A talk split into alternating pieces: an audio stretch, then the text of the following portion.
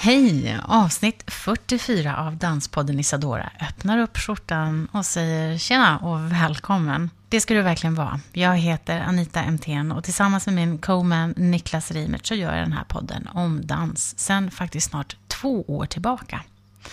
Så, vet du hur länge som jag har försökt att få tag i avsnittets nästa gäst, koreografen Malin Hellqvist Selén?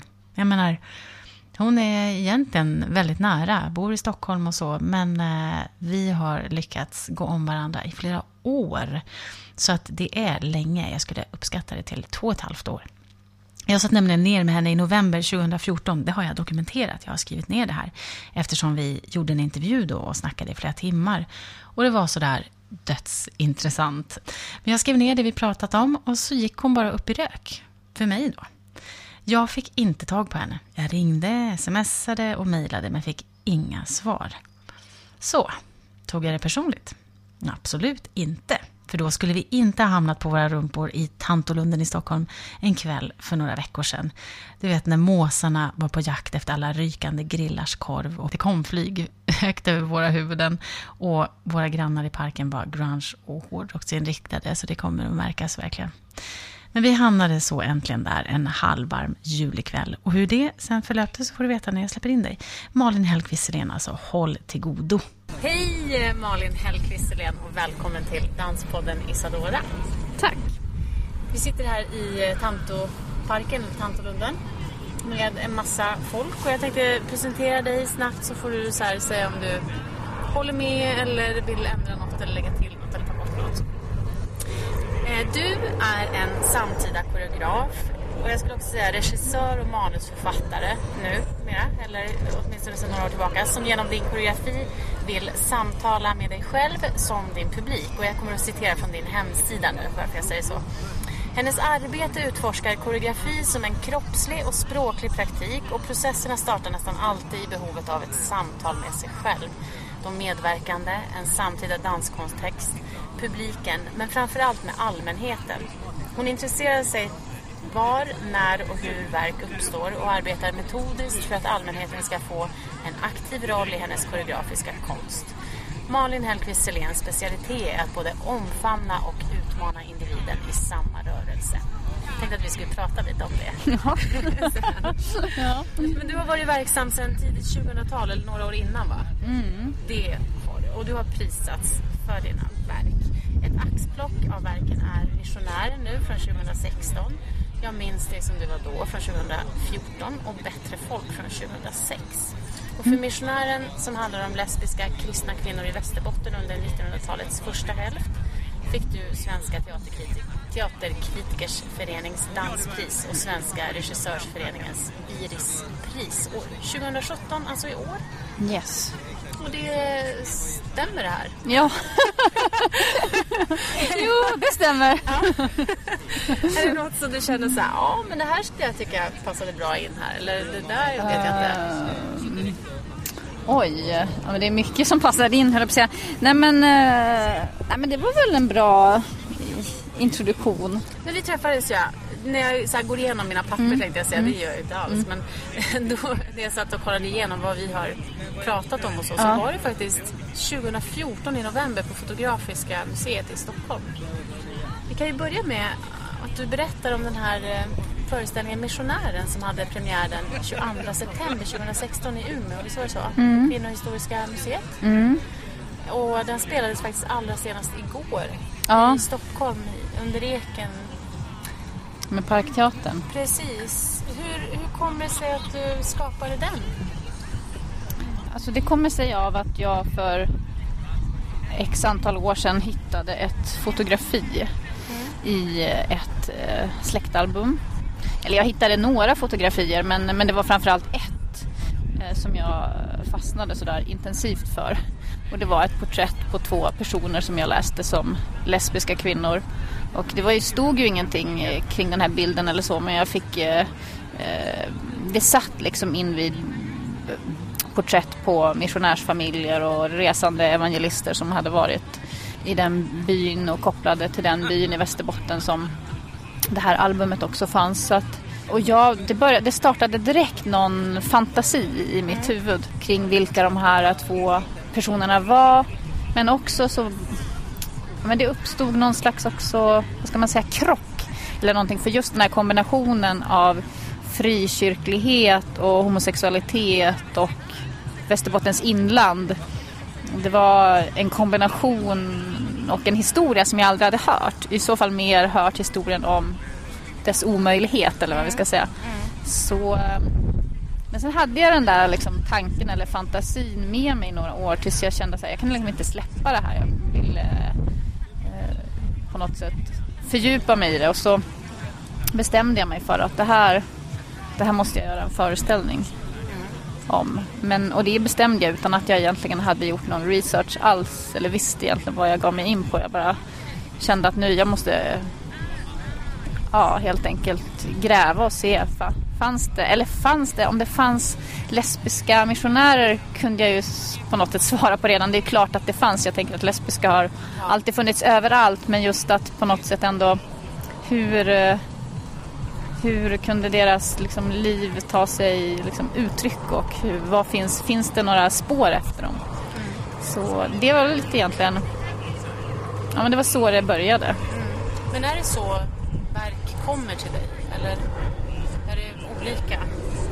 Ja men de kommer ganska så eh, jag går ju väldigt mycket på, på något sätt känsla och intuition när jag bestämmer mig. Ofta så kommer en idé väldigt snabbt men sen så kan den ju jag bära med mig den i ibland i flera år innan jag hundraprocentigt bestämmer mig. Men ibland så går det ju väldigt fort. Som, som det verket som jag jobbar med nu, Parven. Det bestämde jag mig nästan omedelbart. Det var faktiskt under researchen till missionären som jag stötte på material om en person som hette Clara Johansson som också levde slutet på 1800-talet, början på 1900-talet och det var alltså efter någon månad så bara kom, visste jag att Parven, det blir nästa verk. Då, det var en sån väldigt snabb process.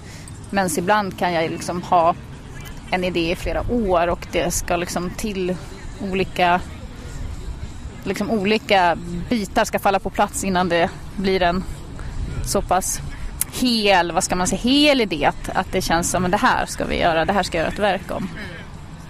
Men är det så att du ändå vet så här, men det här, alltså kan du sålla bort de här idéerna som kommer som inte kommer att bli någonting och de som du vet så här, men det här kommer att bli något? Ja, ja de sållar nog bort sig lite grann av sig själv på något sätt. Ja. Antingen så Eh, faller de in under, un, ihop med, något, med någon idé, alltså under ett verk, eller så faller de bort för att de inte Alltså jag kan bara göra verk om saker som känns, liksom, hur ska vi säga, brinnande heta för mig på något sätt. Så att det som inte känns sådär super, som liksom upptar mig helt och hållet, det förstår jag att det är ingen idé att jag gör någonting av. För att det måste kännas, ja det måste engagera mig. För att annars har jag svårt att jobba. För att jag känner att det kräver så mycket av mig så då måste det kännas 100 procent. Den här parven som du berättar om, den mm. engagerar dig nu. Nu kommer mm. premiär nu i september. Ja. ja. Eh, en, utan att det blir en förledande mm. fråga, men så här, vad inspirerar dig? I alla fall för stunden. Det verkar ändå som att de här verken kanske hänger ihop på något vis. Ja, de håller varandra i handen kan man säga. vad som inspirerar mig i stunden med det verket? Ja, ja. eller kanske totalt. Så här, finns det någonting som du ser en röd tråd i inspiration? Nej, men jag märker ju nu att jag är väldigt upptagen av historien. Mm. Och eh, alltså, eftersom det här, både missionären och det här och kanske ett kommande verk har ett, ja, men ett historiskt tema och någon, eh, eh, en slags liksom, rörelse av att queera historien eller så. Det är jag väl eh, helt klart upptagen av. Men, eh, och det är, det tänker jag ju, det är ju inte bara jag som är upptagen av det. Det känns ju som att det är mycket, många som är upptagen av det just nu. Alltså, så, men Hur, hur, menar du då? Ja, men jag tänker att det, kän- det är kanske alltid där. Alltså, tänk så här, historien kanske alltid är intressant, men jag känner just vad det gäller att det just nu känns som en tid där det är många, eller finns flera projekt som, som lyfter eh, exempelvis sekelskiftets eh, eller kvinnorörelsens, rösträttsrörelsens kvinnor eller Fröken Frimans krig eller andra föreställningar eller, eller liksom böcker. Och det är ju på ett sätt lustigt att det är hundra år bakåt i tiden men det är eh, och väldigt eh, och vi vet ganska lite om de personerna eller de kvinnorna som verkade då. Så, att, men, så det, det är jag upptagen av. Men sen just också så här med, med KJ eller Klara Johansson då, Parven, är det också för att alltså det är när det gäller hen så är jag ju närmast besatt skulle jag säga. Ja. Alltså jag tycker att det är en så spännande person. Hur kommer det sig? Ja men jag kände liksom när jag stötte på det materialet att jag bara, men herregud, varför har liksom inte alla varit som hökar på den här personen? Fast det är väl också för att jag kände inte till Klara Johansson innan jag. Jag hade hört namnet någon gång tror jag, i något sammanhang. Men, men de, jag märker att de flesta var ju liksom jag, eller liksom jag var innan, att det är inte en person som som så många känner till. Men det, det är för att det är en väldigt... Dels är det väldigt mycket igenkänning. Eh, både yrkesmässigt och delvis eh, vissa liksom privata sidor som man kan känna igen mig Sen finns det Liksom, sen finns det också uh, väldigt mycket olikheter. Men sen är det att, att uh, KI är väldigt, alltså känns väldigt före sin tid eller radikal och ja, men väldigt modern på något sätt. Och väldigt queer innan det ens var ett begrepp på något sätt. Och, och mycket av det han skriver är ju fortfarande idag eh, liksom radikalt eller frågor som eh, fortfarande är eh, utmanande på något sätt. Mm. Och det kan ju vara både lite nedslående att vissa saker har gått så långsamt men också otroligt eh, stärkande på något sätt och, och ja, just inspirerande att att, de tank, att någon bar de tankegångarna. Mm. Uh, redan då. Hur, hur var det du stötte på? Det var för att jag satt på KB och i, i en person som heter Lydia Wahlströms arkiv och jag kollade upp Lydia för missionären just för att eh, Lydia var bisexuell och religionsforskare eh, och ja, massa olika saker egentligen. Men det var jag skulle kolla lite, lite och då så visade det sig då att Lydia hade mm, och KJ var vid Uppsala universitet eh, i samma, under samma period och hade en relation. De var liksom det första gänget vid Uppsala kvinnor, eller första gänget kvinnor vid Uppsala universitet och det var då och då stötte jag på lite korrespondens och brevväxling mellan dem och så kände jag bara att det, alltså jag fastnade direkt för eh, för KJ då kände att den här, den här personen vad var det? Var det sättet henne uttryckte Ja, men det, först var det faktiskt att jag blev så irriterad.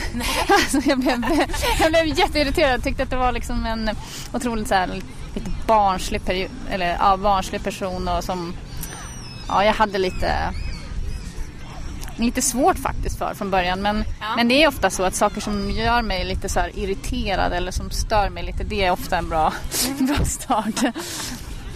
Men sen var det just det sen när jag började, alltså dels var det spännande, jag tycker det är otroligt spännande att alltså de var kanske inte öppna som vi pratar om öppna idag, men de var ändå, levde ett relativt öppet eller KJ levde i alla fall ett relativt, ja eller levde ett öppet lesbiskt liv och det tycker jag är jättespännande såklart eftersom det är en tid. Ja, hur var man öppen då? Alltså på vilket sätt menar du? Ja, men dels tänker jag att, alltså dels öppen för en ganska så stor vänskapskrets och också var det liksom också te sig för även eh, arbetskollegor eller en liksom, vad ska man säga, en kulturmiljö eller så eftersom och eh, sen vad det gäller KI som hade långa relationer sen resten av livet. Det var ingen, inget. Och det finns ganska många exempel vid den här tiden på ändå på eh, lesbiska som levde då relativt öppet och det men sen var det också då när jag började läsa vad, vad KJ skrev att jag kände att det var liksom så, så aktuellt. Och sen när jag började läsa breven så blev jag bara helt knockad för att uh, han skriver så bra brev. så att man bara blir så här. Men hen uppgick, eller umgicks också med andra eh, liksom, uppburna personer, alltså kvinnor? Ja. Eller? Som... Ja, alltså de, många av eh, liksom, kamraterna är ju dels de här eh, liksom, Fågelsta-kvinnorna mm. och jag egentligen känner väl, alltså känner ganska, känner, det känns ju som känner alla, det känns mm. alla känner alla vid den här tiden. Nej men äh, även om KI beskrivs som en, mycket av en enstöring och var väldigt, inte var en sådär super, eller drog sig ganska mycket tillbaka till sitt bokrum mer och mer genom livet så men, men hade ändå många som han till exempel brevväxlade med eller många som sökte. Så KJ var ju litteraturkritiker och översättare och, och eh, ja, författare och lite egentligen allt möjligt. Men det var också väldigt, väldigt många som sökte ja, på något sätt litterärt stöd. Så, så han var någon slags hjälpbyrå kan vi säga också och hjälpte många andra författare eller så. Så att det fanns ju, det fanns ju många, ändå en ganska stor eh, bekantskapskrets och många, alltså också vårdade, eh, tror jag, vänskapsrelationer väldigt ändå väldigt väl just för jag tänker att alltså många timmar per dag la jag ner på att skriva brev. Det är ju liksom inget sånt här slarvigt sms som vi säger utan det är liksom välformulerade eh, flersidiga brev utan något klotter typ. Men, eh, men det känns som att KJ var väldigt känd ändå i sina kretsar ja. på den tiden och ja. ändå blev så okänd eller har ja. varit relativt okänd. Nu mm. lyfter du upp henne och vill liksom plocka fram den här dolelsen.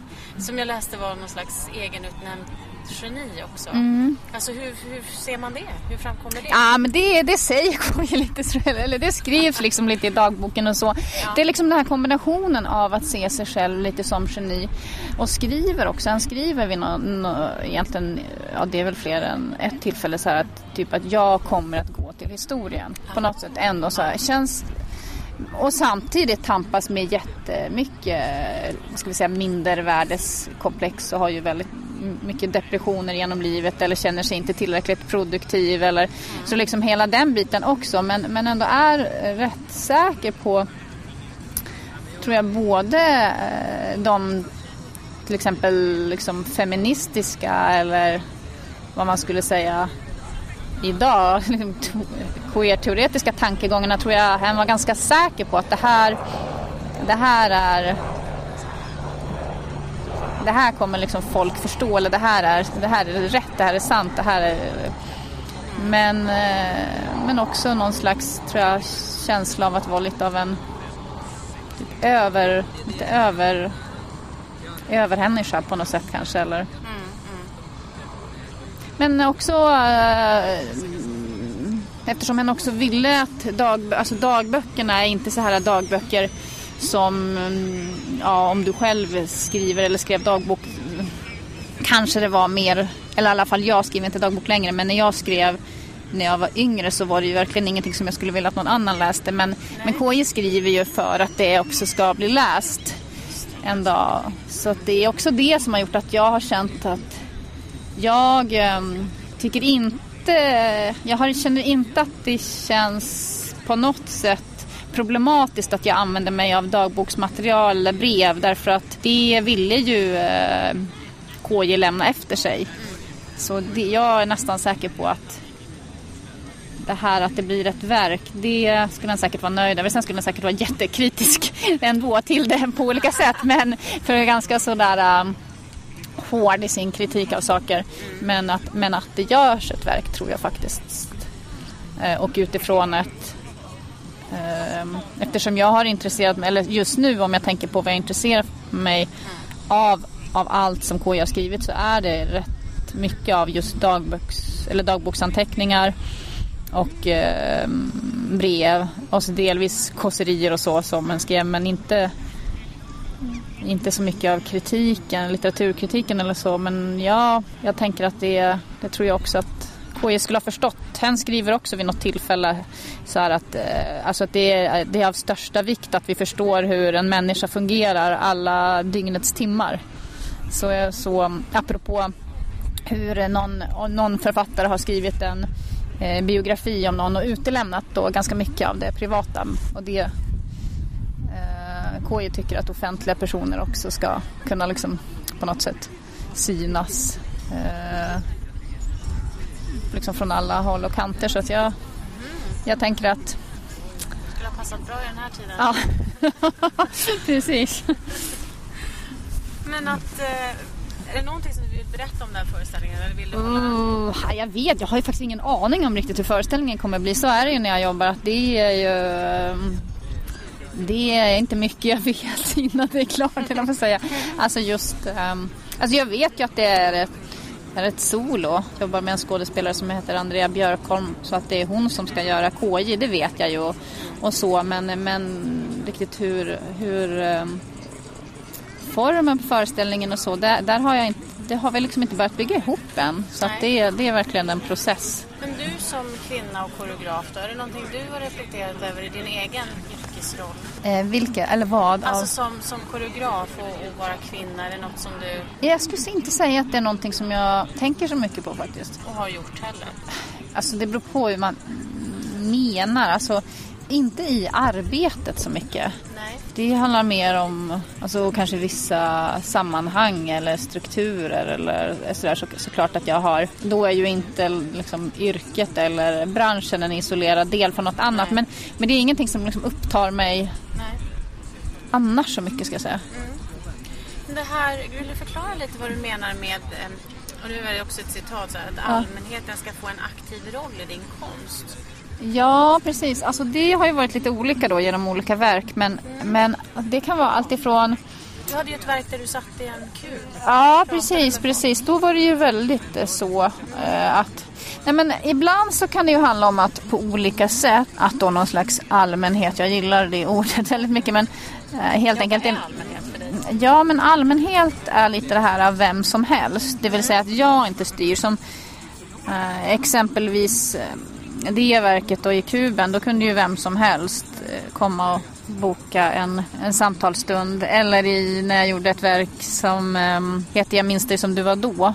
Då, eh, det byggde på historier som vem som helst då hade kunnat ringa in eller mejla eller skicka brev om att inte kunna släppa taget. Så då var ju eh, alla som delade sina historier medskapande på det sättet. Sen så var ensemblen eh, satte jag samman genom, jag utlyste eh, liksom ensemblemedverkande via Platsbanken.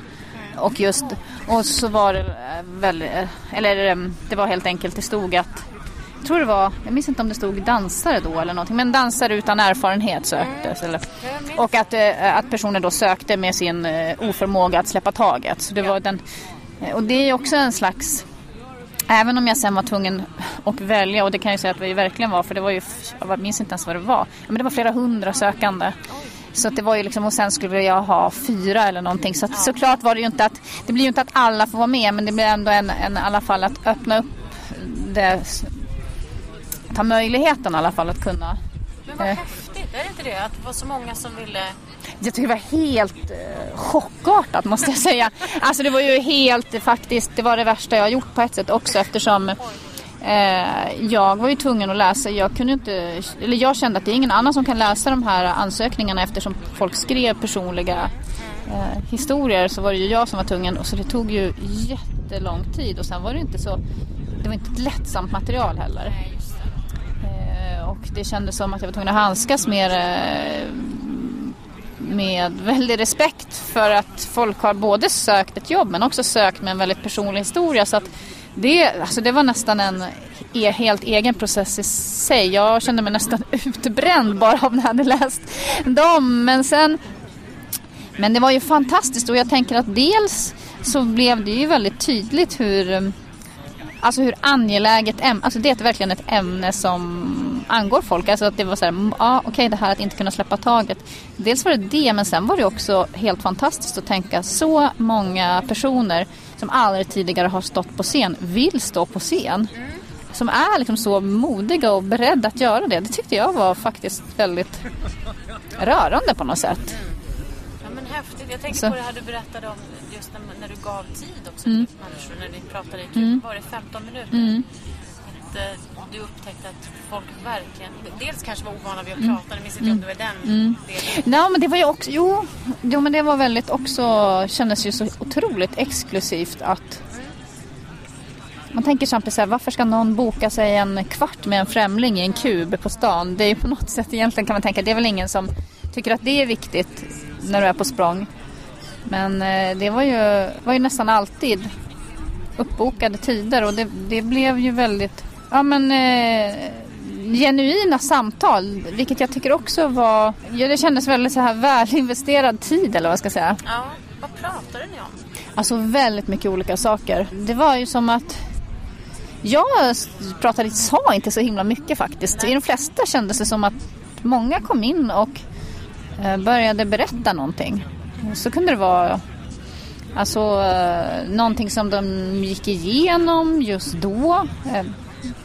Det kunde vara något svårt. Så det var ju ganska mycket ja, sånt som händer en i livet. Alltså, det kan ju vara väldigt, alltså relationer eller liksom sorger eller minnen eller eh, tankar eller någonting som är just precis i stunden som har hänt eller, eller mer större övergripande frågor eller såklart också en del som eh, hade frågor om eh, eh verket eller så men det var faktiskt försvinnande få som ens överhuvudtaget verkade reflektera över att det var på ett sätt ett verk och att jag det var inte speciellt många som verkade vara bry sig om eller var intresserad av vem jag var, vilket var, inte heller var meningen. Men det, men det kändes inte heller, alltså det var inte så att jag var någon slags terapeut eller så. Och det kändes inte som att det var någon som trodde eller försökte använda mig som det heller, men utan det var mer en slags, tror jag, jag tror att det kan vara ganska skönt att prata också med någon som sådär en begränsad tid, någon som du inte känner och antagligen inte träffar igen, men ändå så här, Just det på något sätt. Eh. Men och att en kvart faktiskt är ganska lång tid. Upptäckte jag. När den ser sådär koncentrerat, alltså fullt med full koncentration. Men tror du, alltså det här känns ju som att man har pratat om ganska länge, mm. men, men det här med att vi kanske inte har så många som lyssnar på oss. Ja men det kändes ju väldigt tydligt att det att alltså både kanske att man inte har det och, och att och att, eller kanske egentligen har det, men att vi för det som var en, både jag då och den som kom in, det som var på något sätt kravet var ju att vi stängde av och la, inte hade mobiler. Och jag tänker just det där att totalt inte ha en mobil som någon gång kan distrahera ett, mitt i ett samtal eller någon säger något viktigt. Bara en sån sak tror jag gör det lite liksom mer närvarande och fokuserat och men i de här verken som mm. du pratar om nu och kanske också i de senare verken, är det något som... Hur gör du när du omfamnar och utmanar individen i samma uh, rörelse? Ja, alltså det är såklart att så här, det, det är ju kanske inte gäller alla, men alltså det är väl att försöka, alltså som nu om vi tar exemplet Missionären. Det är ju ett verk som vanligtvis, inte nu på Parkteatern igår, men vanligtvis spelas för väldigt, eller väldigt, men för en ganska liten publik. Anledningen till det var för att jag ville, alltså dels att den skulle vara i ett intimt format men också att det skulle inte vara fler i publiken än att skådespelarna, som är två då, skulle kunna verkligen ha individuell på något sätt kontakt med alla i publiken.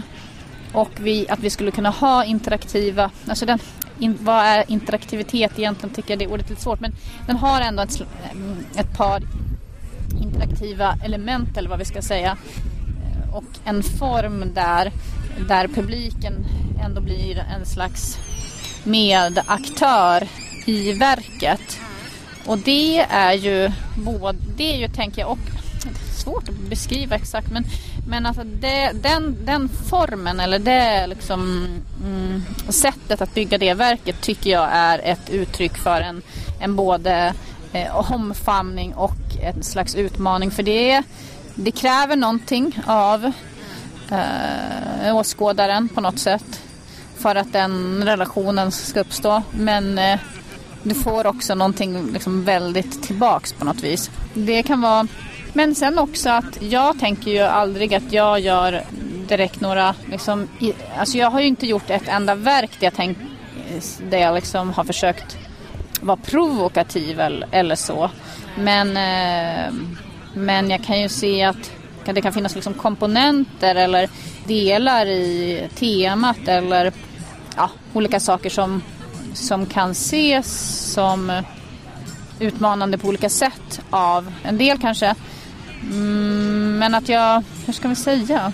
Ja, vad skulle du säga är typiskt för, för dina verk? Finns det någon, någon del där man känner igen Ja, alltså det är en jättebra fråga. Det som är ty jag tycker att mina verk ändå så här, alltid sträcker ut någon slags hand eller vad vi ska säga.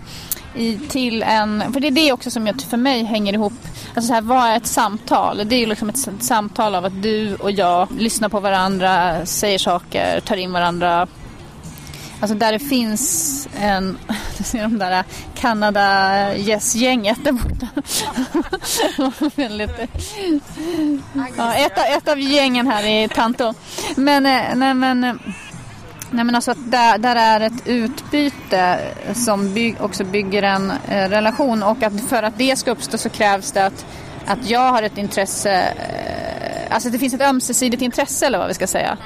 Eller en ömsesidig investering och, och då tänker jag att då när jag skapar ett verk, alltså publiken har alltid varit väldigt viktig för mig. Komma åt en slags kommunikation och då försöker jag väl göra det med någon slags utsträckt hand. Mm. Gud vad det här var svårt och luddigt. Men, men eh, mm. känner du att det, alltså om du pratar om kommunikation, känner mm. du att det är det mellan publik? Ja, men jag tycker det. Jag tycker ju mig märka att det, är, att det blir så eller att det, det, att det kommunicerar så som jag har tänkt. Eller, ja. Alltså såklart inte för... Eh, alltså det går ju inte att skapa ett verk som så att säga passar alla. Men men... Hur har du tänkt kring verken Har du liksom ett, vad vill du med dina verk? Har du en sån? Eh, ja... Ja, alltså inte en plan kanske. men... men eh, jag menar... att det blev lite Jönssonliggande. Ja, ja. Precis, jag har en plan. Jag kanske borde ha... Nej men det kan vara väldigt olika. Alltså det här till exempel, Missionären, det var väl ett... Det verket skiljer sig egentligen från allt jag gjort tidigare på det sättet att det, det, var så extremt tydligt vad jag ville med det och det var ju på något sätt så här, ja men nu ska jag berätta en i princip aldrig tidigare berättad historia, alltså lite hårdraget det och that's it. Det är inte så, alltså, sen hur det ska göras och så men en andra verk kan ju vara... Nej, i och för sig. Det är ofta ganska så enkelt egentligen. Alltså, eller flera som om den där Jag minns dig som du var då. Då visste jag så ja men nu, nu ska vi berätta om att inte kunna släppa taget på något sätt. Eller även så Rosa löften eh, som inte hade text i sig eller så, eller som är mer ett dansdansverk eller vad vi ska säga. Så var det ändå så här, ja men nu, nu tittar jag på dansbandskultur och så är det det som, eh, som det här jag använder nu ändå berättar om. Det betyder inte att det är liksom med ord men alltså att det finns ett gestaltande om eller så. Ja. Men sen så vill jag väl alltid att jag, alltså jag tänker ju att det som är den stora eh, koreografin eller vad vi ska säga är ju att det jag vill med mina verk är ju att jag på något sätt vill, eller jag hoppas att verket startar liksom olika tankar hos åskådaren och som kanske i bästa fall också leder till samtal med eh, i det, både på plats efter föreställning, kanske med oss, men med, med människor i, i, i liksom den personens liv eller med sig själv på något sätt. Och, alltså jag tänker att det är liksom den stora koreografin på något sätt. De processerna som förhoppningsvis startar sen, eller vad ska jag säga, Men blir det samtal efter föreställningarna?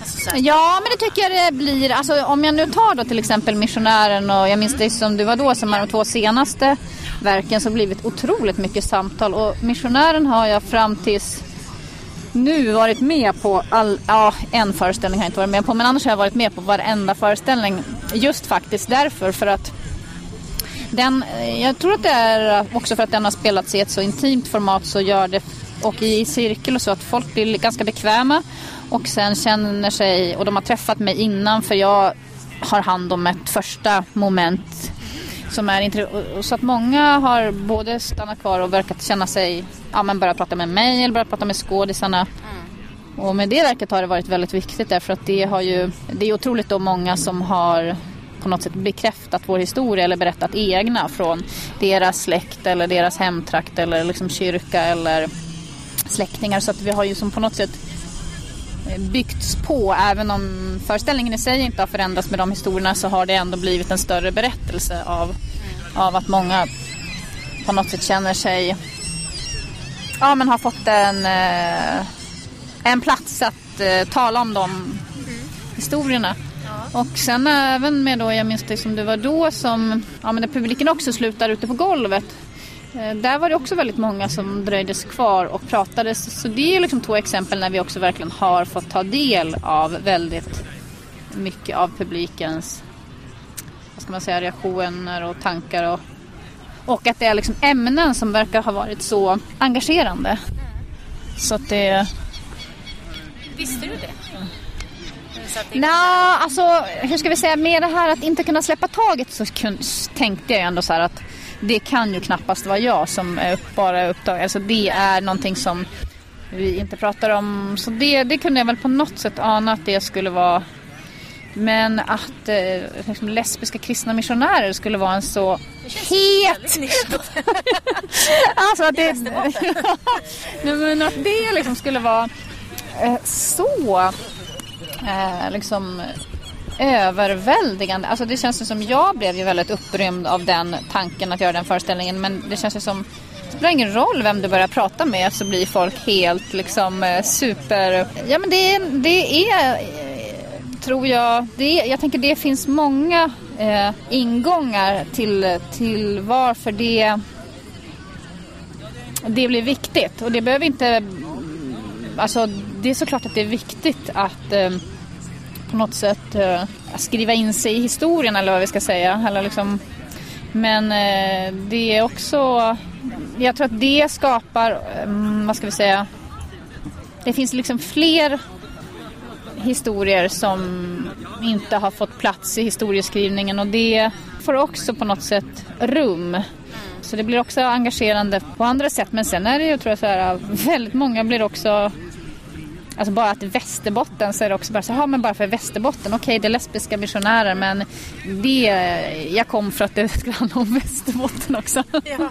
så, ja men apropå det där um, stad och uh, glesbygd eller stad och olika delar av. Du rör dig en hel del ute i landet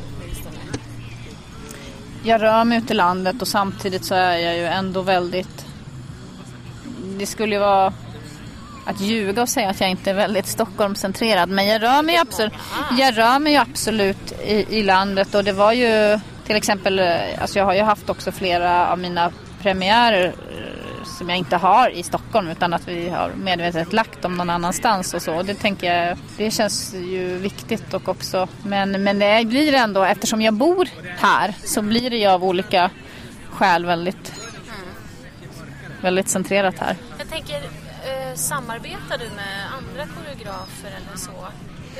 eller, alltså inte rent konstnärligt så samarbetar jag inte. Jag samarbetar ju på, så, på sådana sätt som, som att jag driver Skeppsholmsstudion.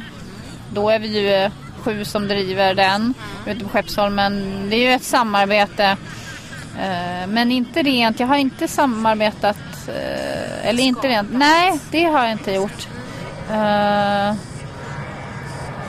Det kanske, blir, det, kanske, det kanske blir en tid för det någon gång men... Men... Eh, Vi har alla ljud här nu alltså. Ja, vi har verkligen det. Det är, plan, Det är- det är liksom- massor med fåglar. Ja, det är fågelgäng överallt. bakgrundsmusik. Ja, men, ja. Nej, men jag tänkte på Kvarnström, Örjan Andersson. Det var några stycken som skapade verk tillsammans för några år sedan. Det kändes som att det var lite så här, ja men nu ska vi testa hur det här går. Men sen har man inte sett så mycket sånt. Ja, nej. Nej. Nej, Jag vet inte, jag har faktiskt inte ens... Det jag har tänkt på ibland är att man skulle starta någon slags sån här... uh, vad ska man säga? Ja, men jag har tänkt på ibland just det här, det blir ju liksom katastrof när man är sjuk. Och då tänkte jag så här, tänk om det gick att ringa in en annan koreograf som kunde bara steppa in. Och så tänker man så här, men den har ju ingen aning om vad man håller på med. Men det skulle jag kunna tycka var lite, ändå så här, men det kanske skulle ge ens process någonting att okej, okay, nu blev jag magsjuk här en vecka. Så steppade en annan eh, koreograf in och gjorde så gott den kunde utifrån repetitionerna. Ja, men någon slags sån eh, vikariepool för koreografer. Det, men ett tag tänkte jag det kanske kan bli ett verk i sig nästan. Men, men det, för det kan jag tycka är eh, det är lite utmattande att, eh, att, eh, alltså att vara så mm, att det är så skört, att det, alltså mycket är så beroende på en själv. Och att sådana helt eh, liksom, mänskliga saker som händer som att exempelvis bli, bli sjuk inte är så eh, är lite knepigt helt enkelt. Det skulle väl inte vara helt omöjligt. Jag tänker om man är två koreografer till exempel. Man speglar varandra lite, man är med på den andras repetitioner och liknande. Och så har man Ja, men slags- jag tänkte nästan hardcore, att man är inte ens med utan man får bara hoppa, hoppa in och får ta den som kan och så får den bara... Bara, Okej, men glöm allt som ni lärde er där för nu blir det my style. Ja, men, eller så får man fortsätta från det det är. Den får liksom såhär, ja. men ja, jag vet inte men Ja men ett verk i sig som du säger, det låter det låter väl jätteintressant. Hur, hur ser ekonomin ut för en så här samtida koreograf på den svenska dansscenen? Ja, alltså jag tänker, den kan ju se väldigt olika ut. Jag tänker, jag är ju ändå en av dem som har ett liksom högre bidrag, eller högre bidrag. Ja. Men så det blir alltså det beror på så här äh, om, men om jag ska bara prata utifrån mig själv Ja. så kan jag ju ändå känna att det är otroligt eh, svårt att få ihop det, alltså få ihop verksamheten. Det är, ibland så kan jag känna att det är helt orimligt att man på något sätt driver någon slags mini-institution med väldigt ändå knappa medel för att och att eh, man jonglerar lite med knäna på något sätt för att, för att försöka skapa någon slags eh, ja men ändå skapa en verksamhet som egentligen inte riktigt finns eh, riktigt eh, riktigt förutsättningar och ekonomi för och så ändå vara ganska, ja men som jag ändå är ganska produktiv på något sätt och att det kräver verkligen att hela tiden på något sätt vara lite på gränsen. Så att jag, alltså det är ju, man kan inte säga annat än att det är ändå ganska eh, det är ganska tufft även om jag förstår att för eh, de som har mindre bidrag än mig så kanske de känner att hur kan jag sitta och eh, säga att det är tufft? Men det blir ju också i takt med att ens bidrag ökar så har man också ökade på något sätt förväntningar vad man ska göra av det och allt, allting hänger med så på något sätt blir det jag tror att alla känner att man har för lite pengar för att ändå göra men det är ju ändå, ja, det är liksom en tråkig fråga för att den, är liksom, den går inte att vara liksom speciellt optimistisk kring. Nej, men, alltså, nej, nej men alltså det är ju, det är ju liksom, det är svårt helt enkelt. Ja, men. Om man, om man byter spår då, hur ser... Jag vet att du har ett... Jag vet inte om man kan säga speciellt, men annorlunda kanske förhållande till eh, rörelse. För pratar man om rörelse i danssammanhang så kanske man menar fysiska rörelser eller så. Men du eh, tänker lite mera abstrakt där. Hur tänkte du då? Vet när vi pratade senast, då var det så här folkrörelse. ja, ja. Nej men ja, precis. Alltså, gud, nu känns det som, tänker jag ens på rörelse? Men, nej, men, eh, ja, men alltså så här, eh, nej, jag tänker, ja precis. Nej men alltså om, jag, om någon säger att jag ska tänka kring rörelse, men jag tror annars att jag inte tänker så jättemycket, ja, vad det låter ju som, vad tänker jag på då i så fall? när jag skapar. Men alltså för mig är det nog mer att, det tror jag vi kanske vi pratade sist om också, att jag tänker nog mest, mest på kropp. Och att eftersom mina verk, ibland så kan jag ju veta på förhand som med missionären så förstod jag ju, ja men det kommer ju vara mycket eh, att jag ska liksom skriva och det, kommer, det ska vara liksom, mycket tal och text. Det visste jag ju men jag kunde ju förstå att alltså, den fysiska gestaltningen är ju ändå på något sätt alltid en ett bärande språk på något sätt. Men, men, det ju, men ibland så kan det ju vara verk som jag inte vet, inte vet på förhand. Alltså vad är det för form? Vad ska det här vara för form? Eller kommer det bli enbart rörelse? Alltså, eller kommer det bli text? Eller, alltså för det, det är ju ingenting som, som jag bestämmer innan. Utan, och det är inte heller så stor skillnad för mig. Någon gång kanske någon frågar, ja men är det någon skillnad om det är rörelse eller om det är text? Jag skulle inte säga att det är någon skillnad för att jag tror att jag tänker text på ganska samma sätt som jag tänker rörelse på något vis. Men att det, det har ju mer kring vad är det som, det, som eh, vad är det för tema eller vad är det som ska gestaltas? Och sen om det ska göras med rörelse eller om det ska göras med ord, det, ja, det beror ju liksom lite på. Men jag tycker inte att jag... Hur gör du det valet då? Ja, men det gör jag mest... Det sker av sig själv lite grann ska jag säga. Nej men det är ju just det att... För jag tänker oftast, eller i stort sett alltid när jag jobbar så börjar jag antingen om jag börjar i en enskild, eller liksom enskild eh, researchprocess. Men den går ju alltid in också att det blir tillsammans med arbetsgruppen och oftast till en början så sysslar vi ju med att vi pratar mycket, liksom, samtalar, läser på olika sätt. Liksom, kanske har föreläsningar och sånt. Alltså det är en ganska samtalsbaserad start, ibland ganska långt in. Är det en del av skapandeprocessen? Det är verkligen en del av skapandeprocessen. Det är liksom utgångspunkten. Och sen så mm, börjar vi testa saker och det är liksom väldigt sällan någonting som jag har då suttit hemma och tänkt ut utan alltså jag går, då går jag på någon slags, vad som kommer upp. Då går jag på känsla helt enkelt.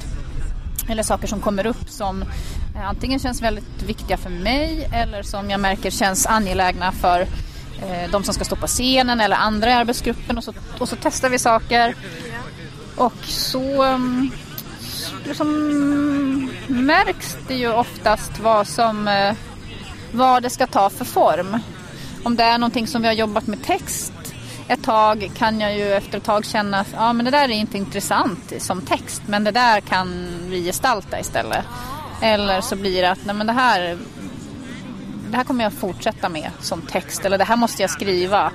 Det här kommer aldrig vara det här kommer inte jag nå med rörelse dit till den liksom på något sätt eh, språkligheten som jag vill åt och så blir det och så tar det sig men det är lite som en slags, eh, ja men så här, lite, då tycker jag att vad är min, alltså vad, vad har jag för, vad jag, hur jobbar jag då som koreograf? Det är att jag tänker så här, jag lyssnar väldigt mycket, jag, jag är ju del också, men jag, lys, jag är aktiv del och jag lyssnar kring våra samtal.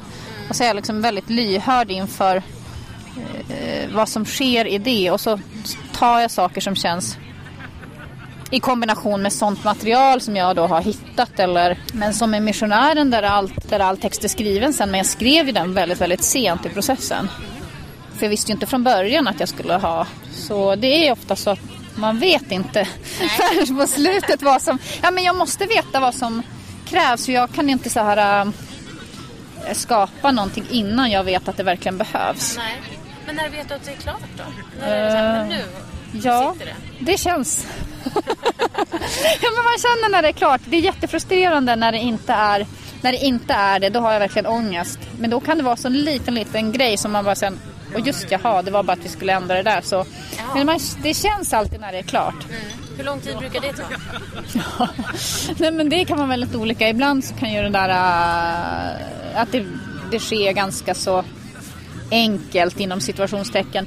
Men ibland så går det ju verkligen att det kör, alltså att den kör fast när det ska liksom byggas. För ofta är det ju så att jag har byggt olika delar och sen så ska det sättas ihop och så kan det vara så här äh, på något sätt kännas dramaturgiskt som att det inte känns rätt och så bökar man kring det där. Men då är det ju också så otroligt, alltså den basen som vi i arbetsgruppen då har av alla samtal, att det brukar kännas som att vi är så, har en sån kommunikation då kring verket och vart vi ska så att det hjälper då ofta att liksom så tar man och liksom pratar man igen och så oftast, är, oftast tycker jag att vi är ganska så överens också.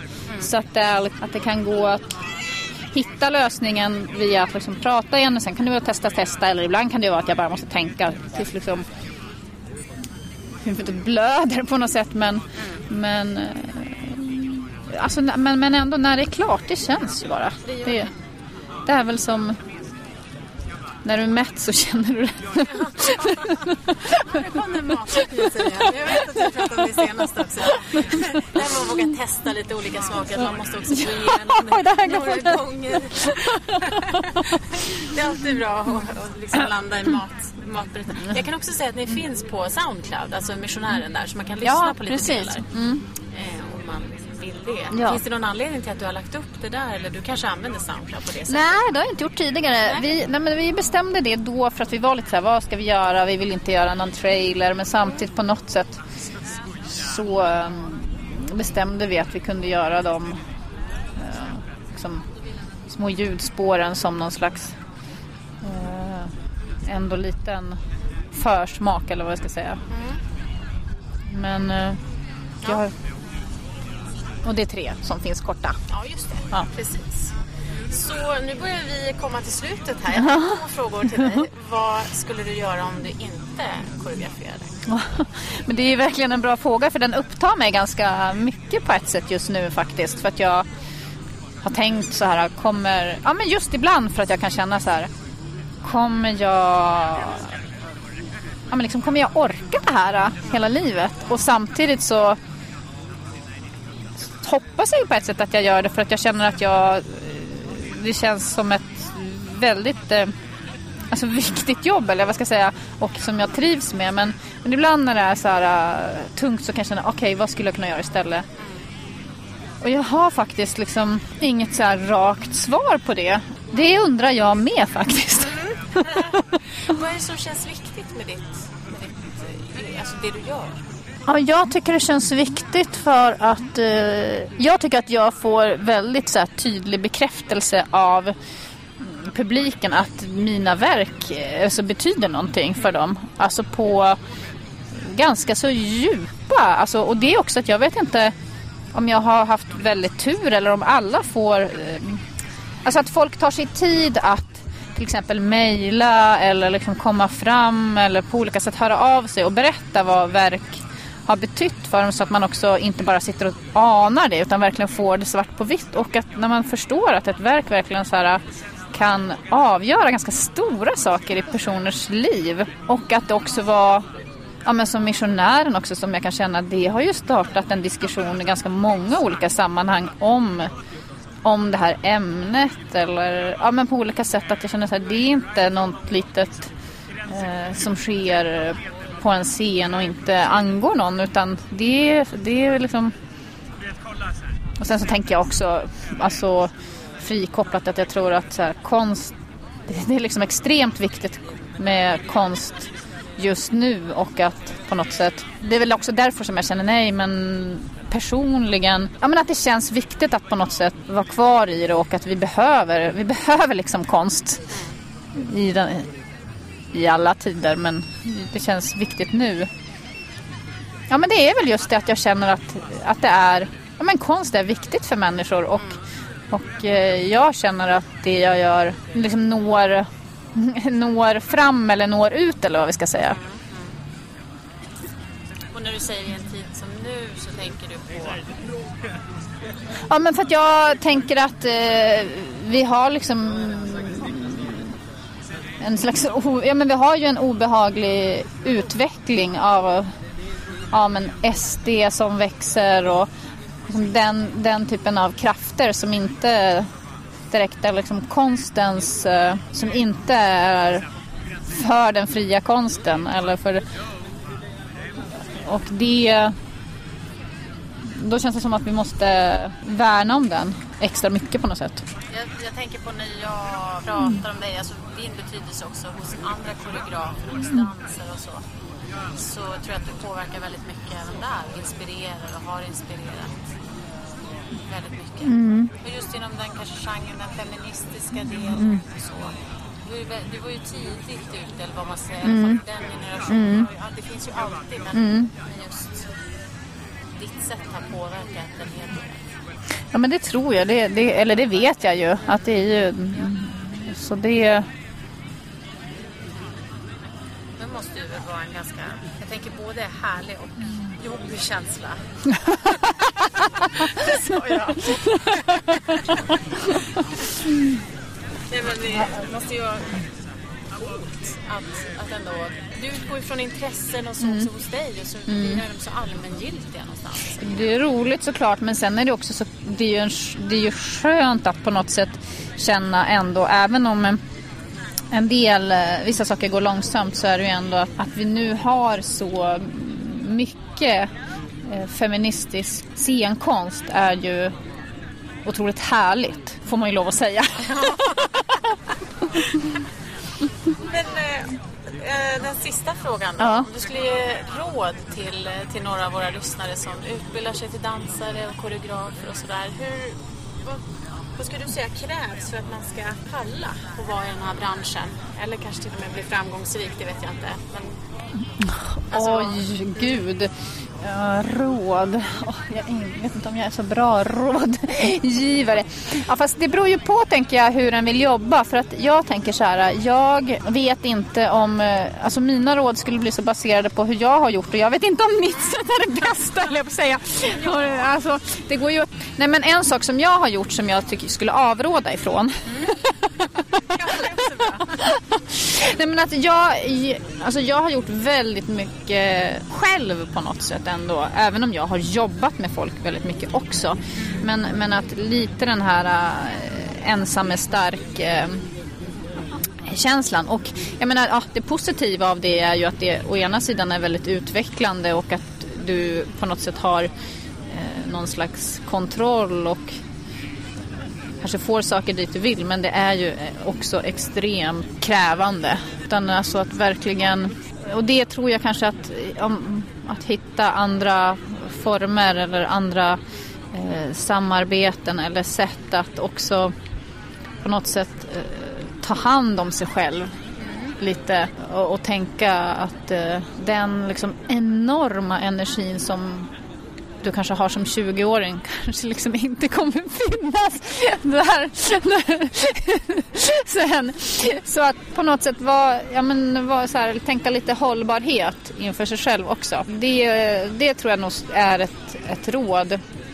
Det är lätt, tänker jag, med yrken som är väldigt, eh, ja men eh, som du är väldigt uppslukad av eller som kräver mycket av dig och, och du är driven och engagerad att Eh, eller det ser vi också. Det är många konstnärer som bränner ut sig. Alltså, och så. Och att jag tänker att det är... Det finns massa olika anledningar till det. Men jag tror att försöka vara lite... Alltså försöka skapa hållbara sätt att arbeta för att faktiskt, för det är synd om eh, folk slutar av den anledningen att man inte orkar. Så man ska sluta tänker jag om man känner att nu har jag inget mer som jag, ja, nu har jag liksom inte idéer som känns spännande längre eller liksom vad det nu kan vara. Men, men det, jag tycker det är synd om det blir att den slutar för att det känns för tungt. Så det är väl mitt bästa tips att försöka tänka och annars Ja, oh, gud. Ska jag inte ha ett enda råd att ge? Ja, men jag tycker också kanske att inte vara så... Alltså jag har aldrig tänkt eh, så här att försöka vara strategisk eller göra någonting som någon annan skulle... Alltså vad som skulle vara bra eller... Och det vet jag inte egentligen heller om det. Men, men jag känner att det har ju, det har ju gått bra ändå. Ja. Nej, men jag tror mer, alltså jag tror faktiskt att det är viktigt att lita på, även om eh, folk säger motsatsen, att det här inte liksom kommer att gå eller att det här är helt ointressant eller att folk får av alltså får avslöja. Alltså att, alltså, den som känner, alltså du vet själv när, när någonting är angeläget och då är det bara att fortsätta med det på något sätt. Ja, men det är väl två jättebra råd. du är ju hur framgångsrik som helst. Som inspiratör. Jag måste säga tack så jättemycket Ja, för, din, för din tid och för det här samtalet. Jag är ganska kall nu faktiskt. Ja, nu är det faktiskt lite kallt känner jag. Och lite blött kanske i rumpan. Jag Ja, vet det- inte. Men Precis. ja, Det har varit eh, ja, det är en spännande omgivning. ja. här. nu är det fest. Nu är det fest. Nu är det fredagfest. Tack så hemskt mycket. Sådär ja, tack för att du har lyssnat på avsnitt 44 av vår danspodd Isadora. Som jag njuter av att göra den här podden. Alltså jag är ju hög som ett hus efter varje avsnitt. Det känns i alla fall väldigt, väldigt roligt att vi har möjlighet att ta den vidare ännu ett år. Så nästa avsnitt blir vår tvååring och blir i samma stil som ettåringen. Och vill du veta varför vi gör den här podden, du kanske är en helt ny lyssnare, så rekommenderar jag dig att lyssna på just det avsnittet som heter ettåringen och finns i flödet. Men nu är det time to say goodbye. Som du vet är Danspodden Isadora skapad av mig, Anita MTN och Niklas Reimertz. Du kan höra av dig till oss på vilket sätt du än behagar. Du vet att vi finns där du finns. Och oftast så heter vi Danspodden Isadora eller Isadora podd. Till nästa avsnitt så vill jag citera den berömt oberömda Klara Johansson, eller Parven, som Malin Hellquist Selén tillägnat sitt nästa verk. Och på Malins sida så kan du läsa fler citat också, eller följa Parven på Instagram. Jag säger må fint tills vi ses igen, stretcha och jobba upp starka fötter så ses vi där dans finns i sommar. Men nu, citatet. Okända kvinnliga genier. Det vimlar av dem när man börjar röra i det förflutna. Det märks vilket kön som har skrivit historien. Men det är ännu inte utrett vilket som egentligen, i grund och botten, har gjort den.